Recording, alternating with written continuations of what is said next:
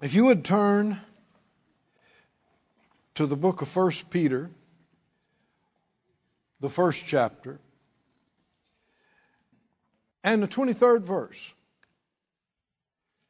It said, being born again, not of corruptible seed, but of incorruptible, by the word of God, which lives and abides forever.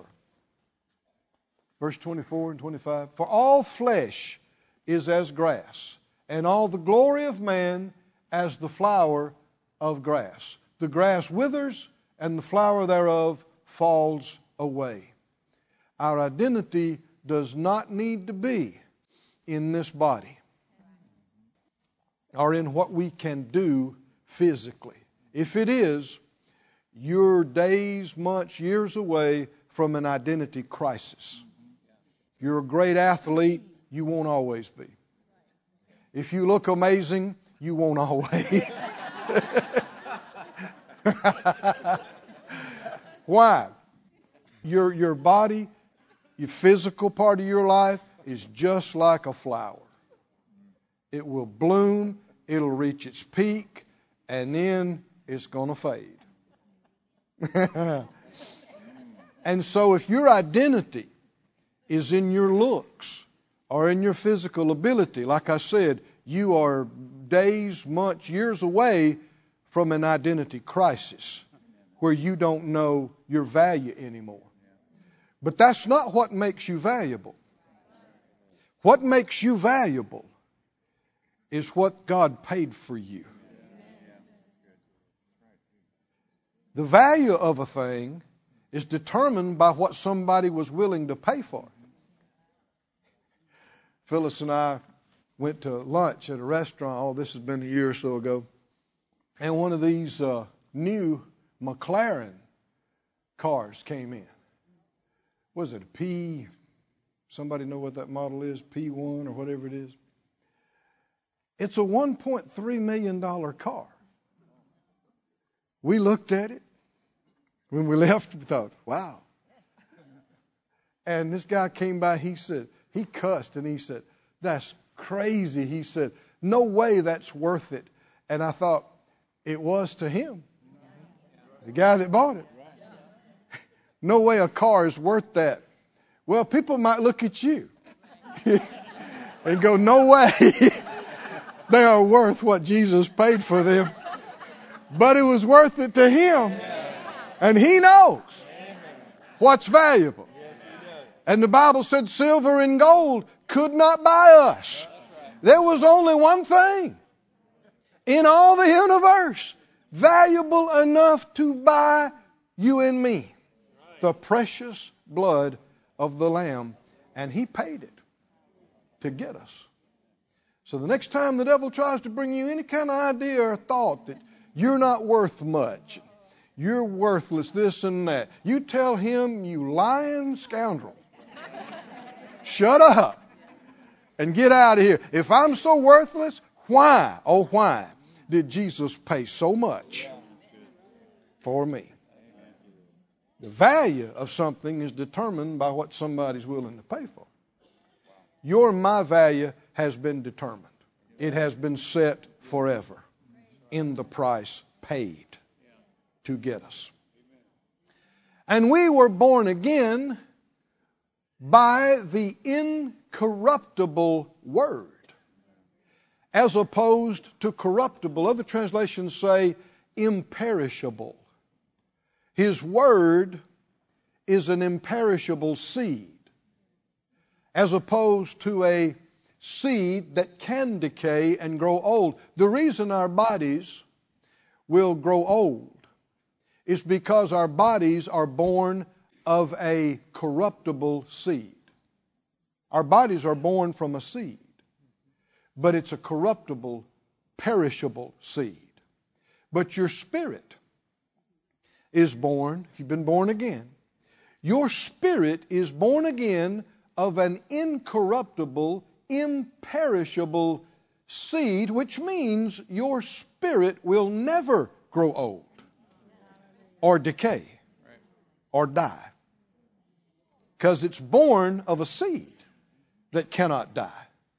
Now that ought to bless you. Yeah. And it'll help you to relax. Yeah. When you realize I'm going to be around forever. It helps you to just breathe a sigh of relief. Yeah.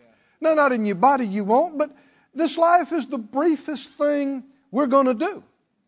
And one of these days when you slip out of this body, nothing for the believer to be scared about. You'll slip out of this body just like a hand slips out of a glove. And you'll be standing there. Your body will be laying there. An angel will be there. He'll say, "You ready?" You'll go, "Wow, I feel good." Because you'll be no longer affected by curse, by death, by restriction. You talk about seeing, you're going to see colors like you ain't never seen before. Hearing, you're going to hear sounds and music like you've never heard before. But we'll get to that soon enough. We have a job to do. Something to be accomplished now, here, before that happens. Go with me, if you would, for time's sake. No. 1 Corinthians 2. I get carried away when I study.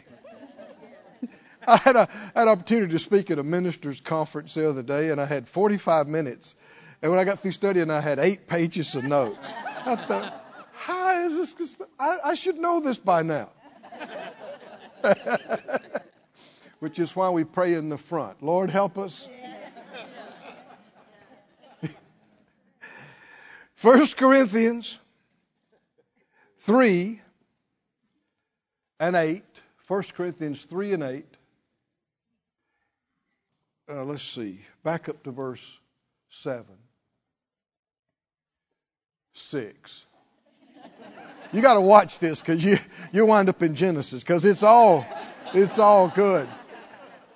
He said, "I have planted, Apollos watered, but God gave the increase." Now, Paul planted what? The Word. And Apollos watered what? The Word. But God gave the increase. Verse 7. So then neither is he that planteth anything, neither he that waters, but God that gives the increase.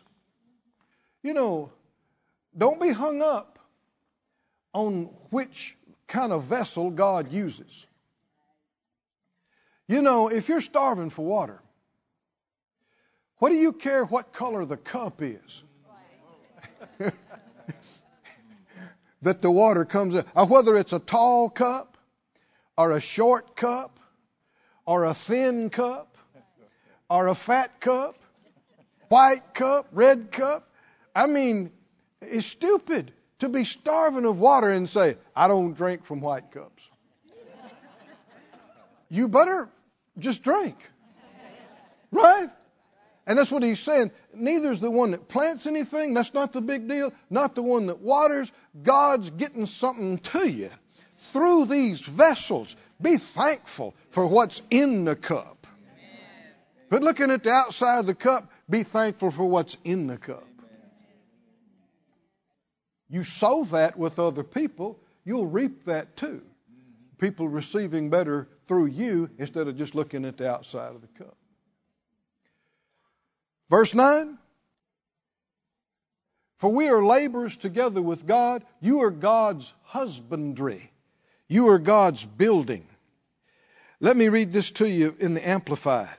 Verse 8, he who plants and he who waters are equal. Did you know watering is just as important as planting? One in aim, of the same importance and esteem. Each will receive his own reward according to his own labor. We are fellow workmen. You are God's garden and vineyard and field under cultivation. Moffat's translation says, "I did the planting, Apollos did the watering, but it was God who made the seed grow." He went on to say, "You are God's field to be planted." Our hearts are the ground God plants his seed in, his word. And that's how his results are accomplished. His seed, his word in our hearts. With that in mind, go to Matthew the 13th chapter and we'll read what many call the parable of the sower. You could call it the parable of the seed. But it is I'm confident, one of the greatest teachings of the Master. He said so himself. Everything he taught is great. We know that.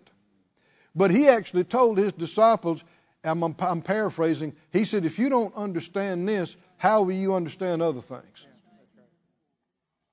Didn't he say? So this is big. Big. It's recorded in Matthew 13. It's recorded in Mark 4. It's recorded in Luke 8. And I obviously referred to in places like Corinthians, other places. This principle, this great truth, that God's word is eternal, undecaying seed that he wants planted in our hearts and lives that will produce the fruit and the results of what the word said. If you want a healing harvest, you're to be after some healing seed.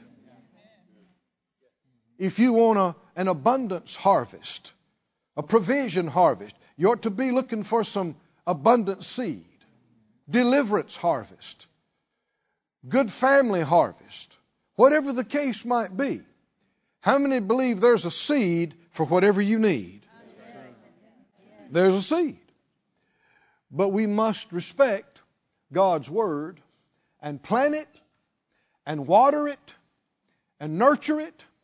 And if we do, incorruptible seed produces incorruptible results. Results that last forever. Matthew 13, are you there? Well, you're ahead of me. I was talking. Matthew 13 and the first verse.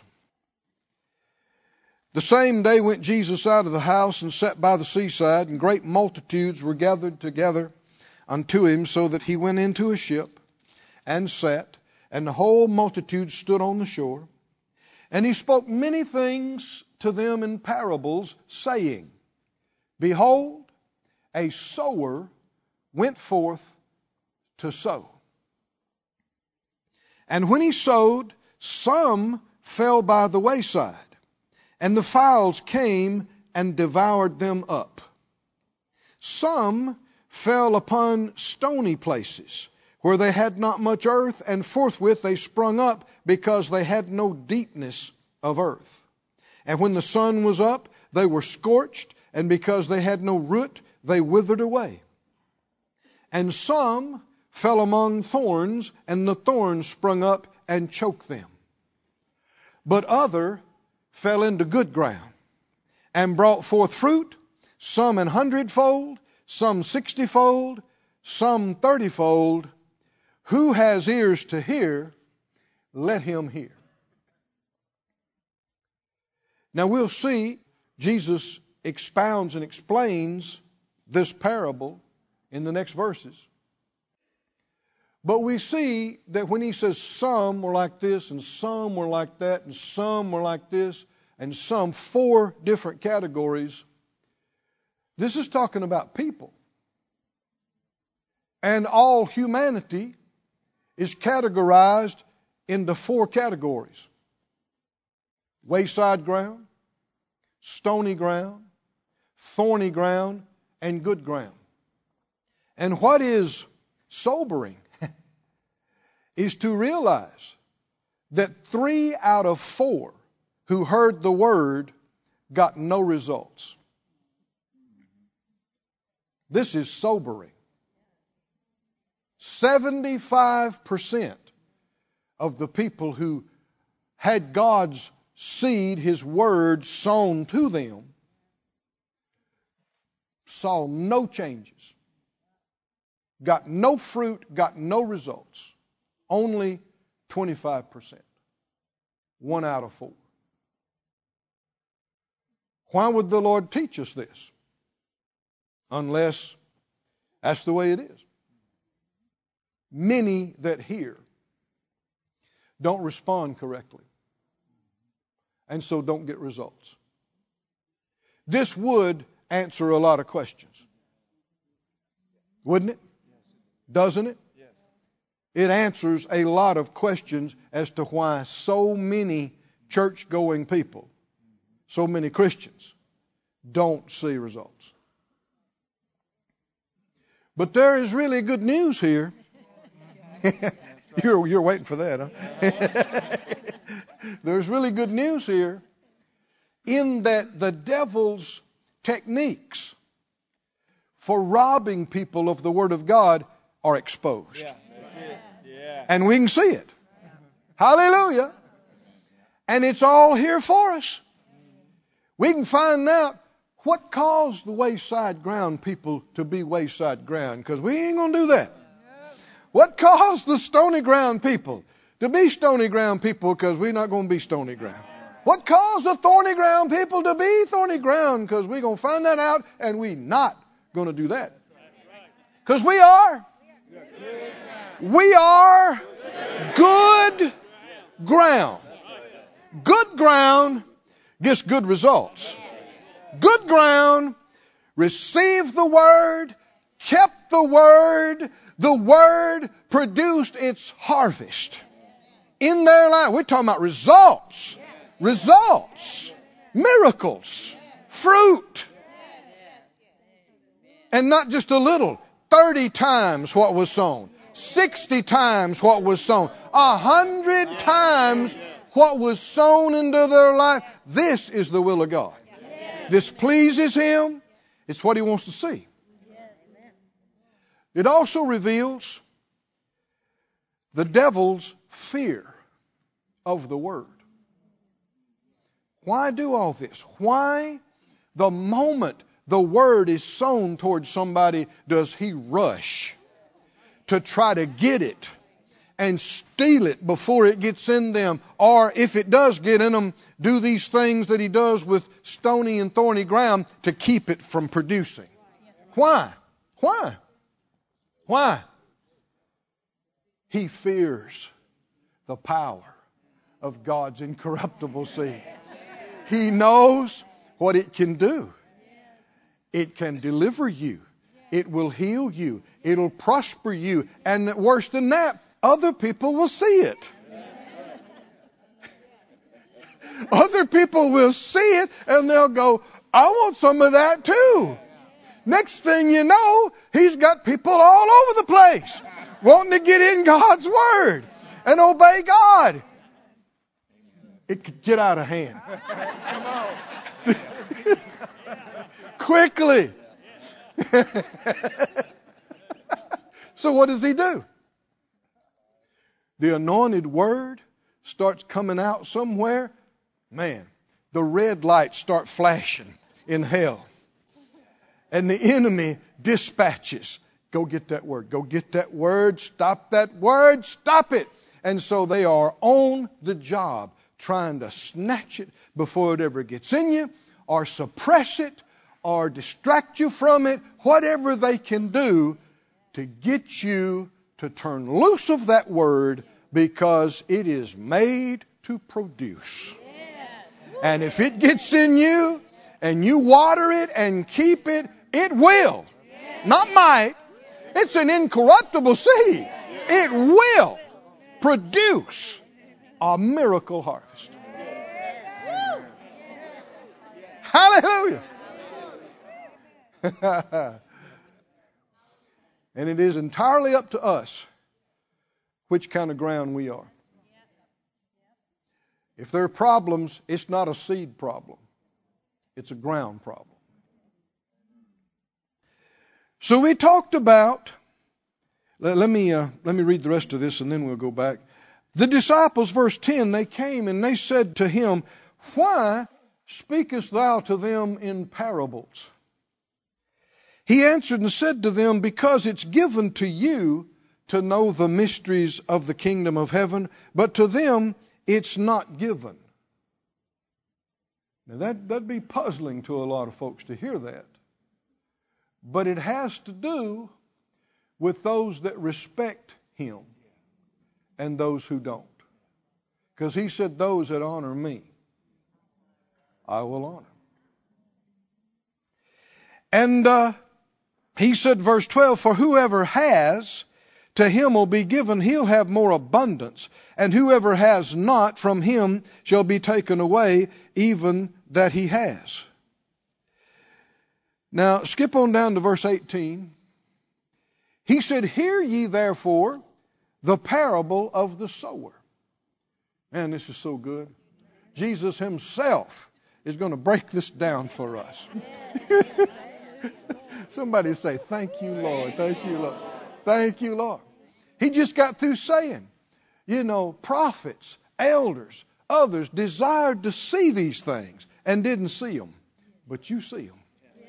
These are things that were hid from the foundation of the world. That things work like this, and now they are revealed.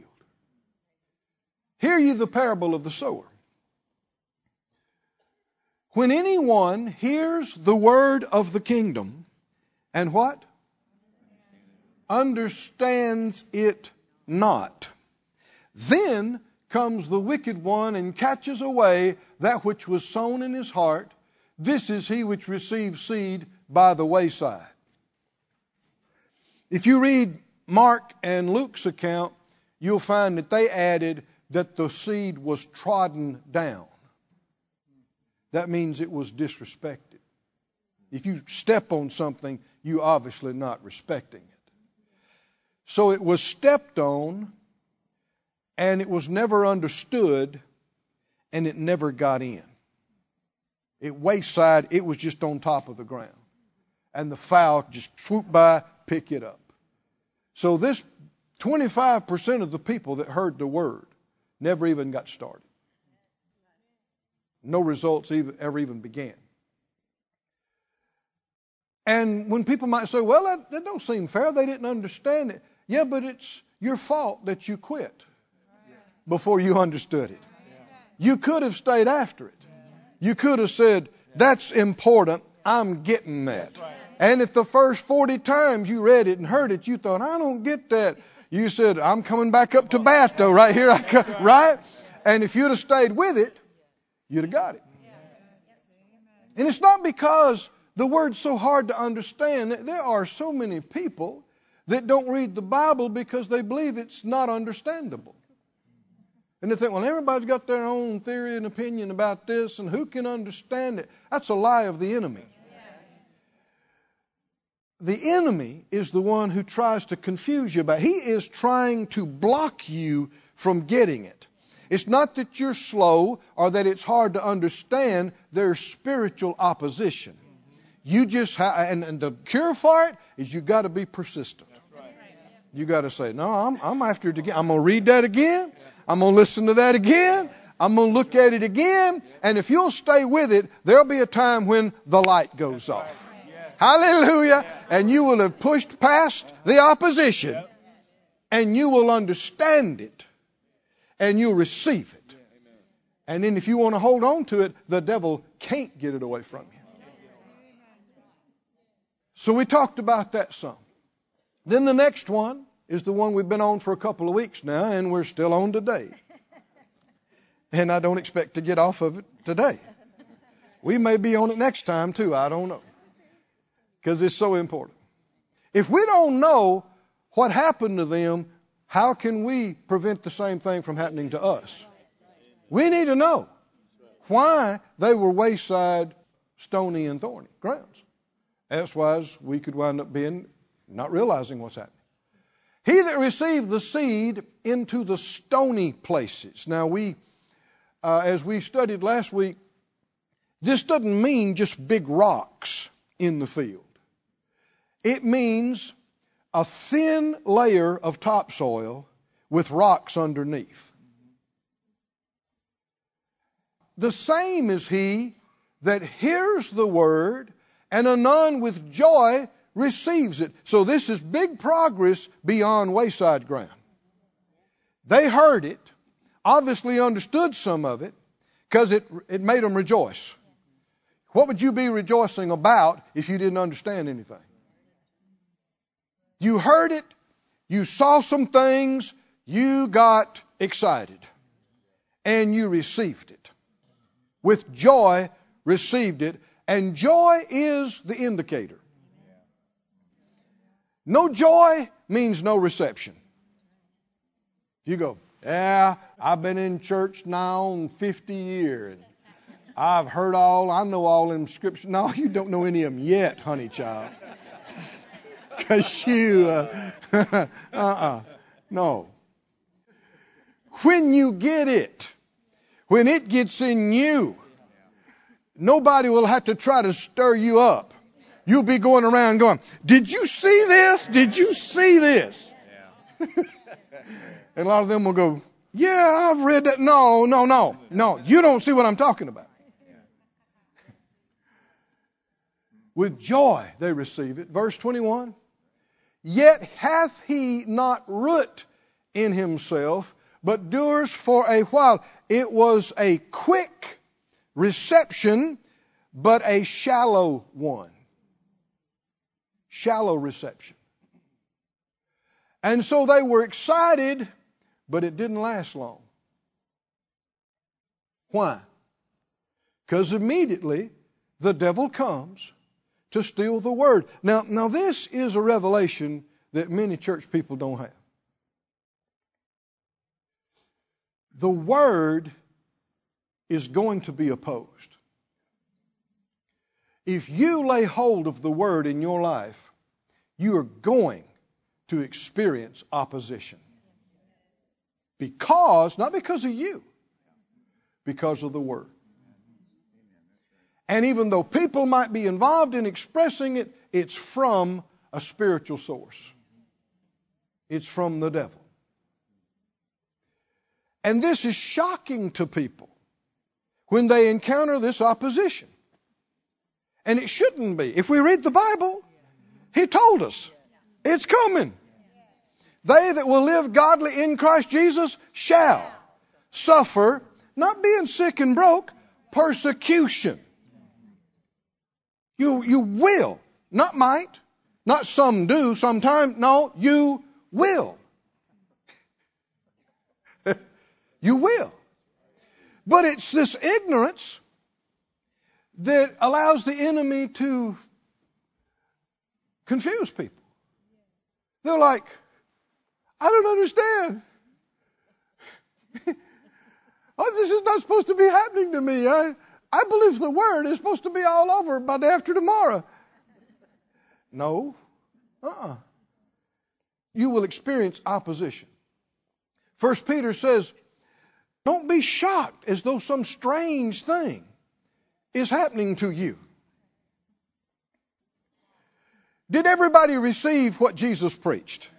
Was everybody happy about it? Did he experience opposition because of what he preached? Is the servant above his master? No. Then if he experienced opposition, you're going to experience opposition. And you got one of two options. You either stand your ground, you hold on to the word, and you make it through and overcome. Or you take the easy way out, you think, and you back off, and you let go of the word, and you conform to ungodly religion and tradition that has replaced the word. Because you won't get persecuted for tradition. Tradition is easy. Everybody will like you. Nobody will fuss with you and argue with you. Only problem is you won't get healed. You won't get delivered. You won't get your bills paid. But y'all all be in agreement. And people will quit bothering you. I will take the 100-fold with persecutions. Is that right? Give me the 100-fold. Give me the 100-fold. I'll deal with the persecution. Actually, what was it? It was back during Week of Increase. We talked about what 100-fold might be like in the persecution. Miss Gloria Copeland was sitting right here. She said, "You'll get over it." I thought, that's right. We'll get over it, and it'll be worth it. Amen. Why am I saying this, though? Look at the verse. Why didn't stony ground get results? I mean, they started off pretty good. They heard the word. They got excited about it. They understood some things. The devil wasn't able to just come snatch it away from them. They got it in them. They got happy about it. But they didn't keep it. And there came a point where they let it go. Why? Why would you do that? He endures for a while, but when what? Tribulation or persecution. Now, one word you could use for tribulation is pressure. Pressure. And persecution, the purpose of persecution is to separate you from it and to chase you away from it. So pressure and persecution arises. Why? Why? Why? Why? Because of the word. Should we be shocked? We get a great revelation. We get excited about the word. We take a stand on it. We begin to confess it and say it. What happens next? The enemy is going to try to get it away from you. How does he do that? Scripture says we're not ignorant of his devices. How does he do that? He's going to try to create, not try, he will create pressure against the word. And he will do things that will try to separate you, sever you, and drive you away from that word. When tribulation and persecution arises because of the word, by and by, what happens? He is offended. Offended. From excited to offended in a short amount of time. Excited about the word, offended over the word. And the bottom line is, no harvest, no results. Just like they'd never heard the word to begin with. None. It's quiet in here.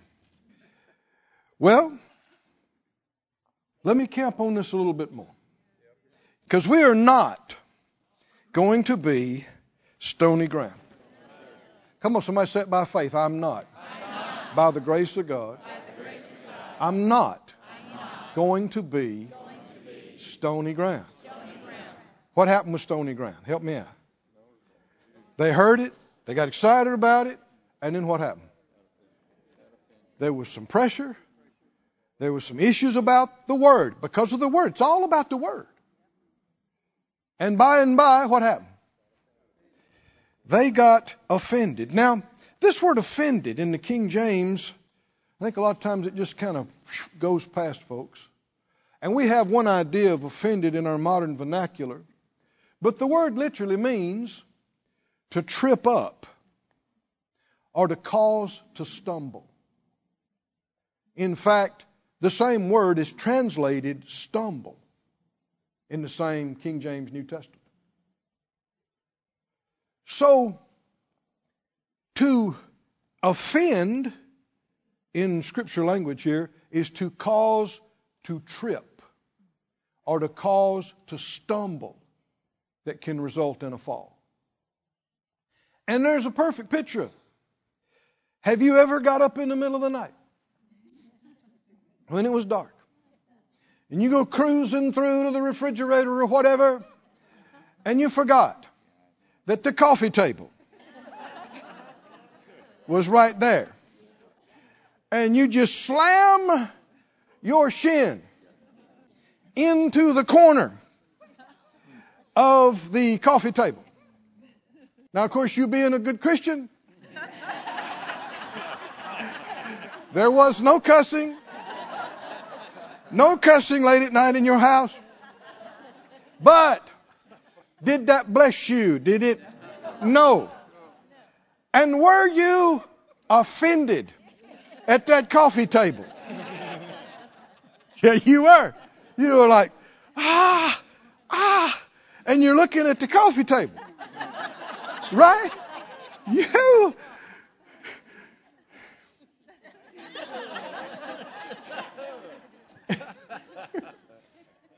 But was it really the coffee table's fault?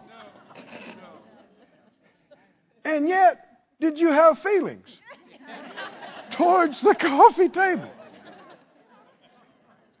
That feeling is what he's describing as offense. It brings you great displeasure because it caused you pain. Because it caused you to trip and stumble. Can you see this? Well, the devil is in the business of putting things in your path to cause you to trip and cause you to stumble. And he wants you to trip and fall so bad and so hard that you lay there and cry and say, I ain't doing this no more. And the imps that were assigned to your case go, that's it. That's it. You ain't doing it no more. That's right. It's too hard. Not getting any results anyway. Well, no, not yet. And if you quit, you never will. Because of pressure. Because of persecution. For the word's sake. After a short time, they were offended. Everybody say offended. Offended. Go with me to John 6. Thank you, Lord. John 6. Jesus. Oh, this is good. Thank you, Father.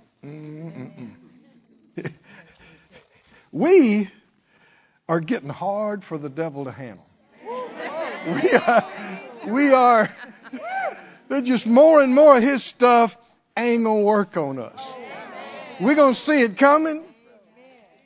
We're going to go, I know what you're trying to do. I know what you're trying to do.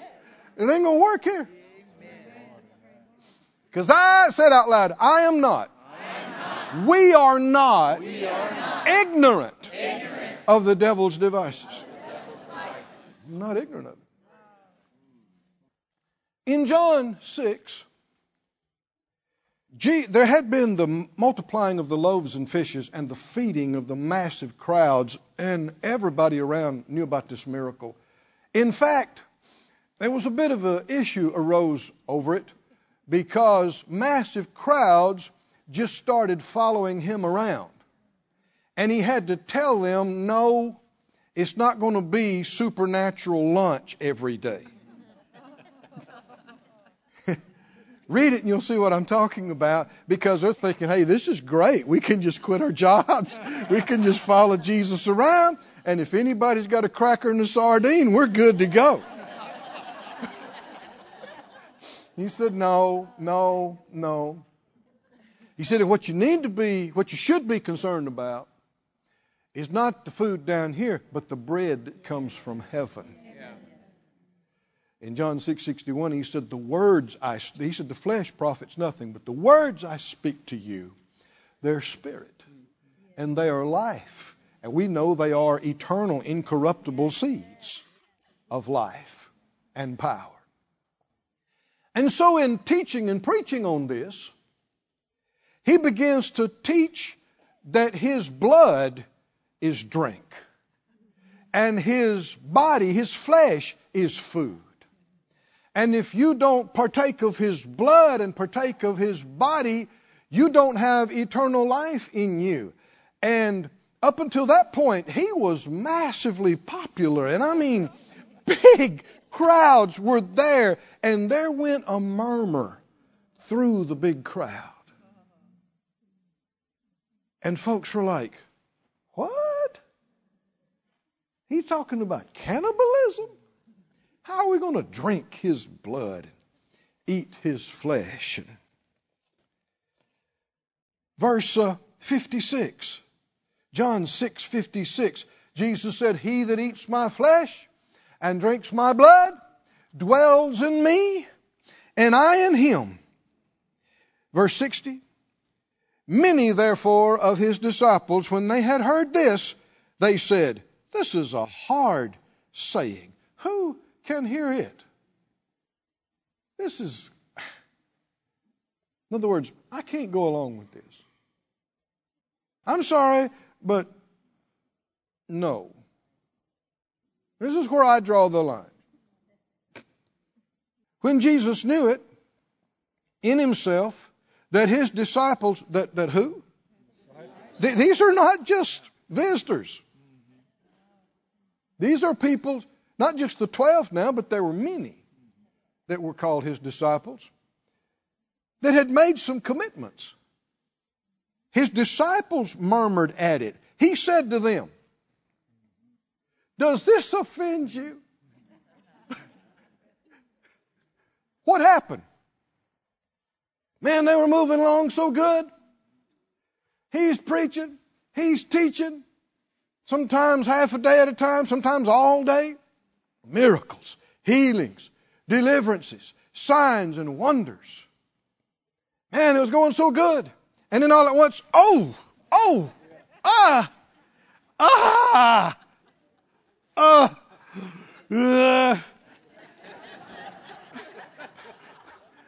Only what? What are they offended at? What did they just stump their toe on? Yeah. And Jesus says, oh, does this offend you? Now, here's something he had to minister to me more than once. If you read the rest of this passage, there were maybe tens of thousands of people who said, take my name off the mail list that day. He did not chase them. He did not try to explain himself. He did not ask them to be patient and give him another chance, because it wasn't him that was failing a test. It was them. Now, if we've missed it, we need to repent and get it right. But we need to be secure. It's insecurity that makes you chase everybody and try to make them like you. Chase everybody. Pastors try to chase their people and scared somebody's going to leave, scared somebody's going to get some of my people. Well, they ain't your people. Never were. No. If you're doing what the Lord told you to do, if you're preaching what he told you to preach, teach, if you make a mistake, admit it, repent it. But if it's what he said and they got offended over it, it's their problem, not yours. They're the ones need to repent. We'll see more about that in just a minute, but keep reading. He said, does this offend you?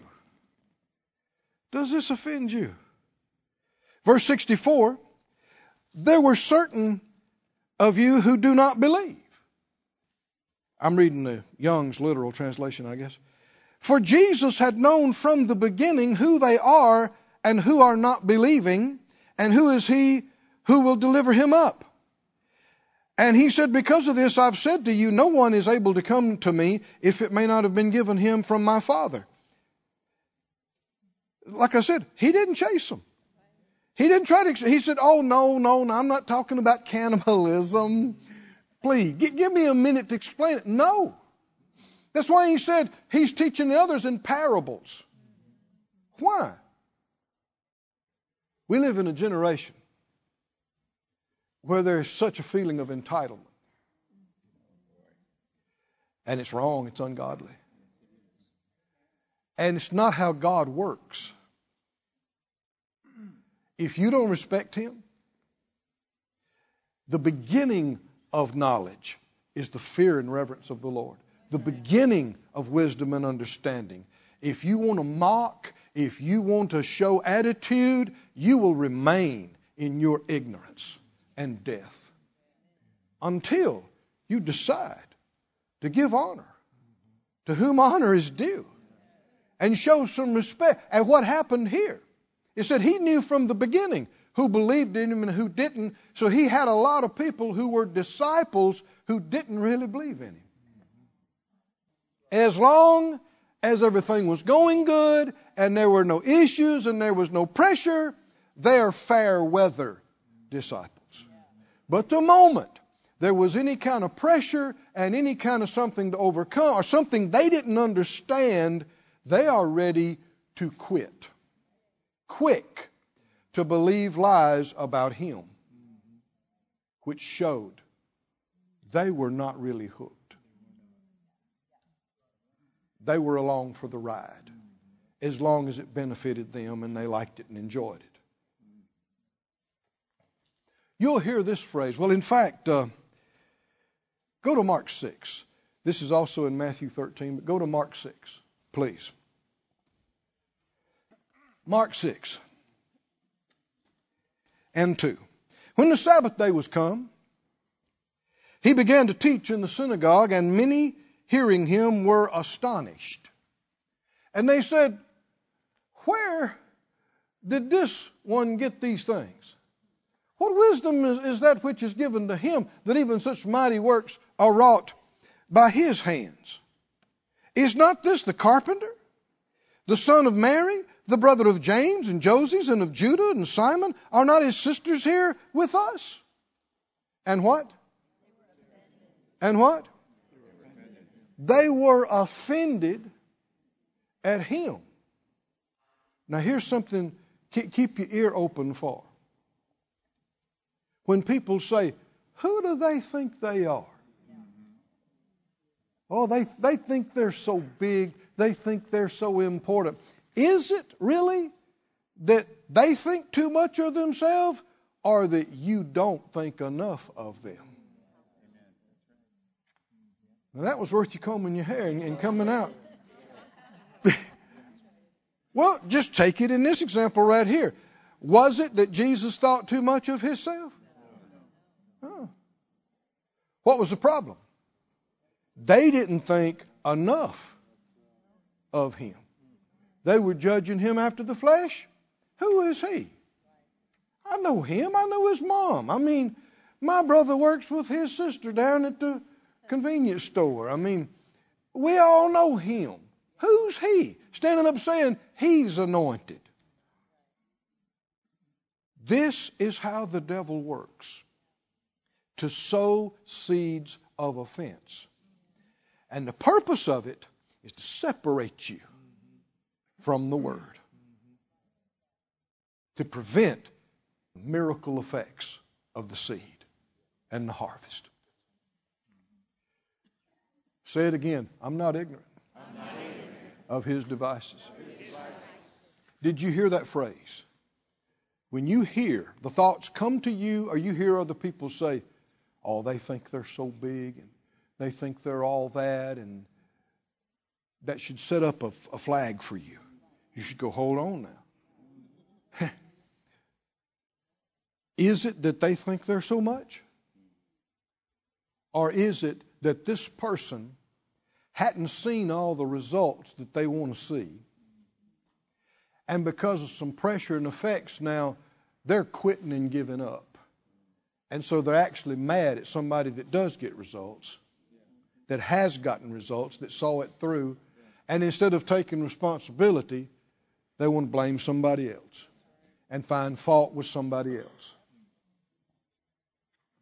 He said, when it said they were offended at him, Jesus said, a prophet's not without honor, but in his own country, and among his own kin, and in his own house.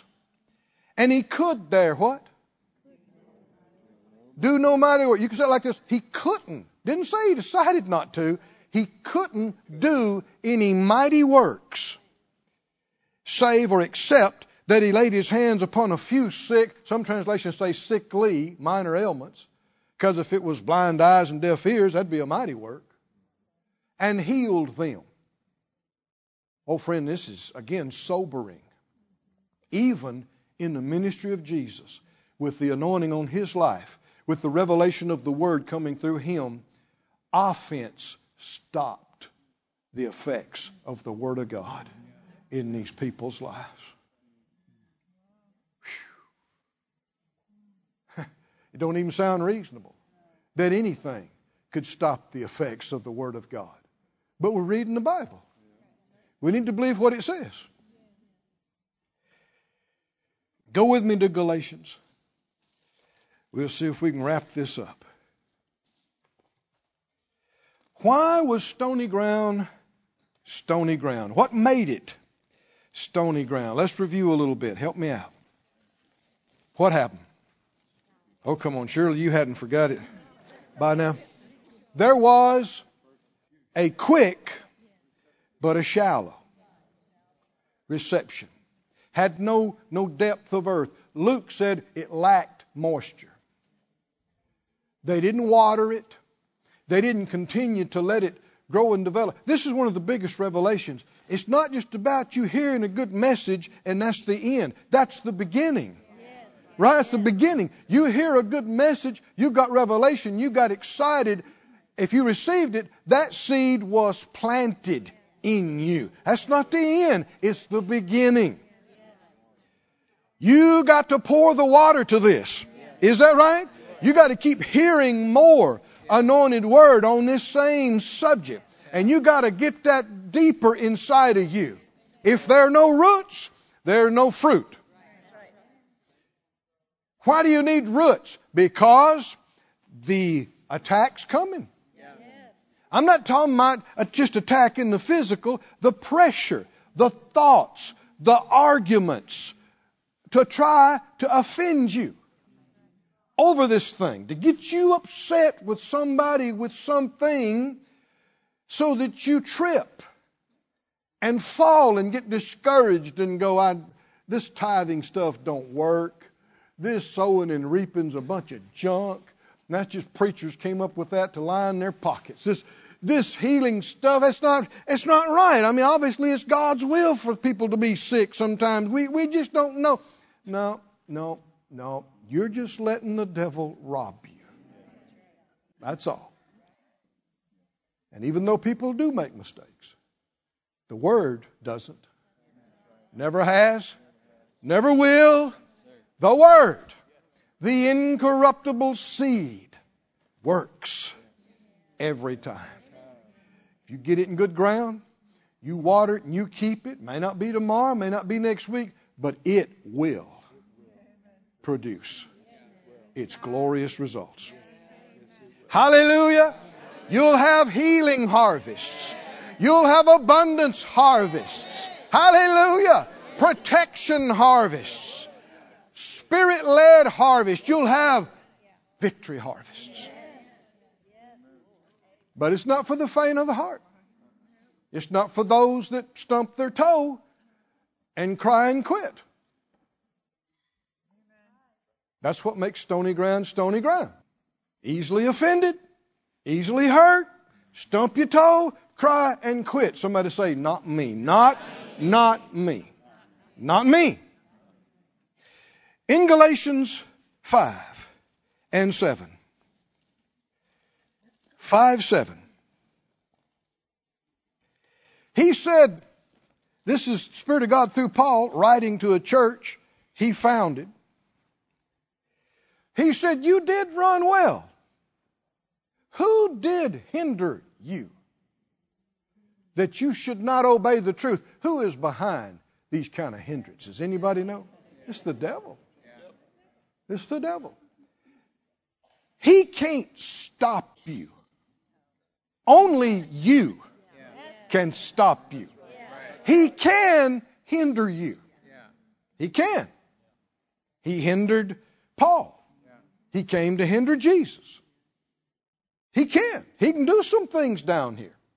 He can hinder. The objective is to throw stuff in your path, to pressure you, to hinder you, to wear you down until you voluntarily give up and quit. That's the objective. He can't make you quit. All he can do is hinder you. Say it out loud. He can't make me quit. He can't. It's beyond his ability. It's beyond his reach. He can't. He can hinder. But he can't stop it. He can't make me quit. And here the Spirit of God through Paul is saying, you were doing so well. Does this sound like stony ground? You got excited. You received the word. You were running. You were picking them up and putting them down. You were making tracks. What happened? Who did hinder you that you should not obey the truth? The WEB says you were running well. Who interfered with you? Now listen to the definition of hinder here. It means it's used of impeding. By breaking up the road, by placing an obstacle sharply in the path. Same thing we're talking about. Putting something in the path. Verse 8. This persuasion comes not of him that calls you. This is not from God. This hindrance, this stuff. A little leaven leavens the whole lump. Beware of thoughts of offense. Because it'll work like yeast. And it just starts working through. And a root of bitterness can defile a lot of people. Make up your mind, I'm not doing that. I'm not talking about them. I'm not feeling hard for them. If they're way on out beyond me, glory to God. Good for them. I'm on my way. Right? How is it that I don't think highly enough of them? I should think very highly of them. It's not my job to decide what they think of themselves. That's between them and God. He told them not to think more highly of themselves. And I mean, you got a full-time job taking care of you. Verse 10, I have confidence in you through the Lord that you will be none otherwise minded, but he that troubles you will bear his judgment, whoever he be.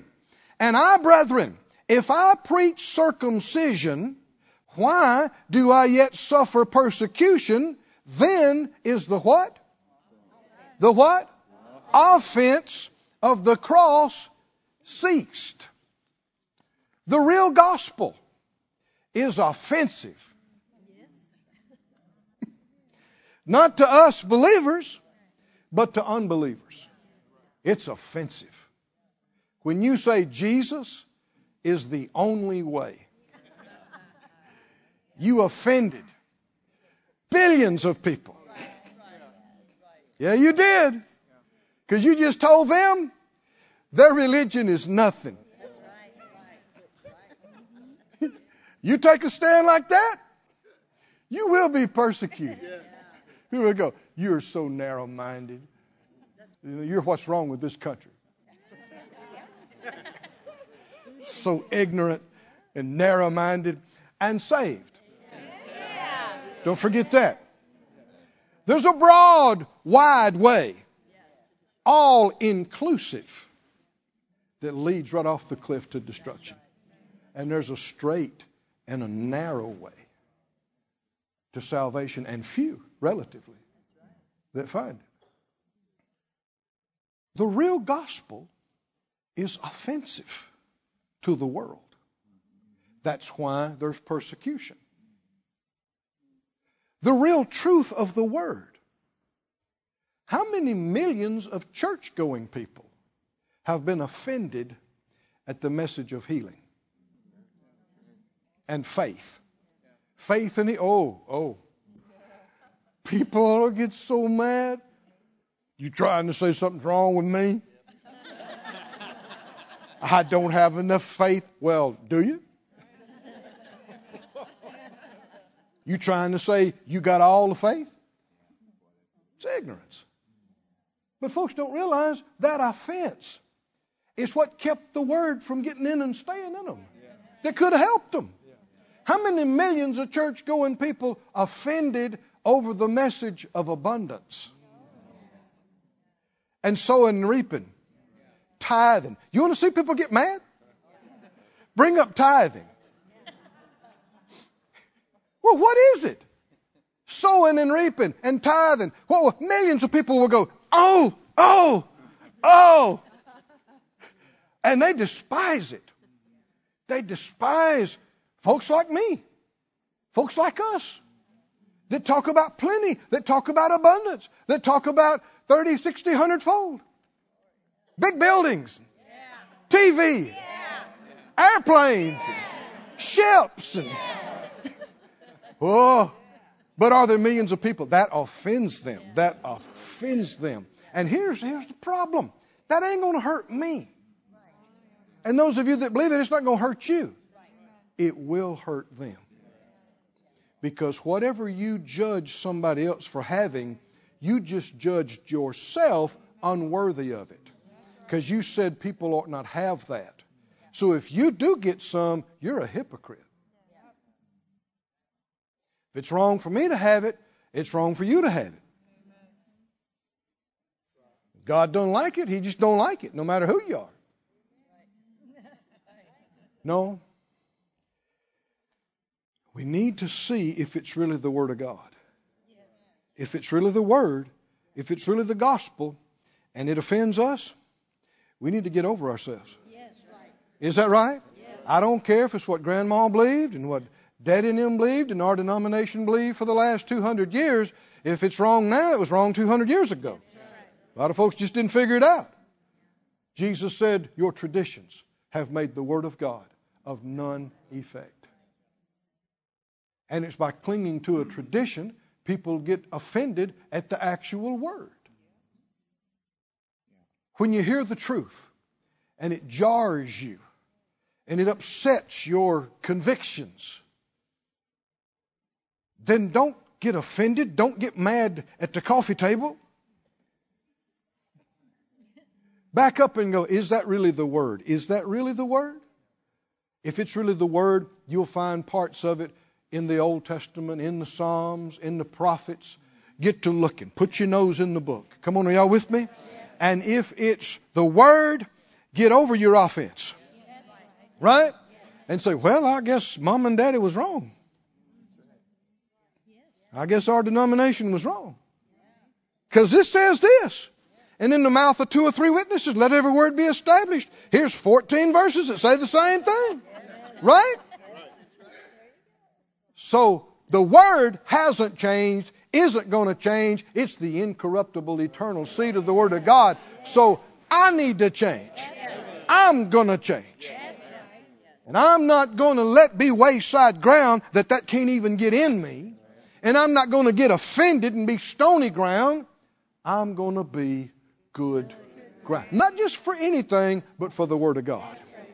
For the Word of God, I'm going to be good ground. How many, it's your desire that every Word of God be able to get in you and stay in you? Whatever mind renewal it takes. And it'll take some. And then once it gets in you, is that the end?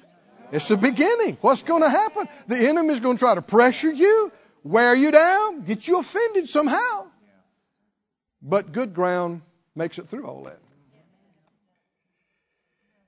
He said, if I preach circumcision, why do I yet suffer persecution? Then is the offense of the cross ceased. If everybody, including unbelievers, like your preaching, it's a bad sign.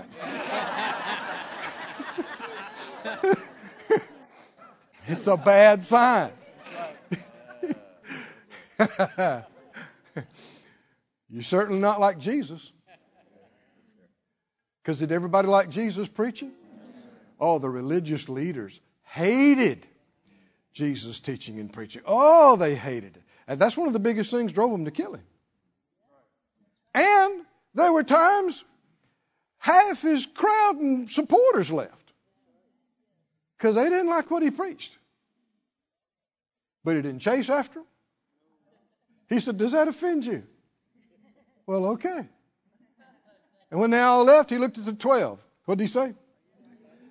Y'all going too? That's a far cry from going, oh, please don't leave, please. Everybody left me today and y'all got to stay. I'm getting clearer and clearer revelation about this myself. I trust that you are too. I used to think when I first started in the ministry that the biggest problem was ignorance. The prophet said, my people are destroyed for a lack of knowledge. And I thought, that's the biggest issue. If everybody just knew. But I didn't read the rest of the verse. The very same verse. My people are destroyed for a lack of knowledge because you have rejected knowledge. And I'm seeing more and more. It's not just ignorance. Folks don't want it. They don't want it. They don't want to have to go through anything to overcome. They don't want to deal with any pressure or any persecution. I want the 30-fold, 60-fold, 100-fold. I want the results. Do you? Yes. I want the results.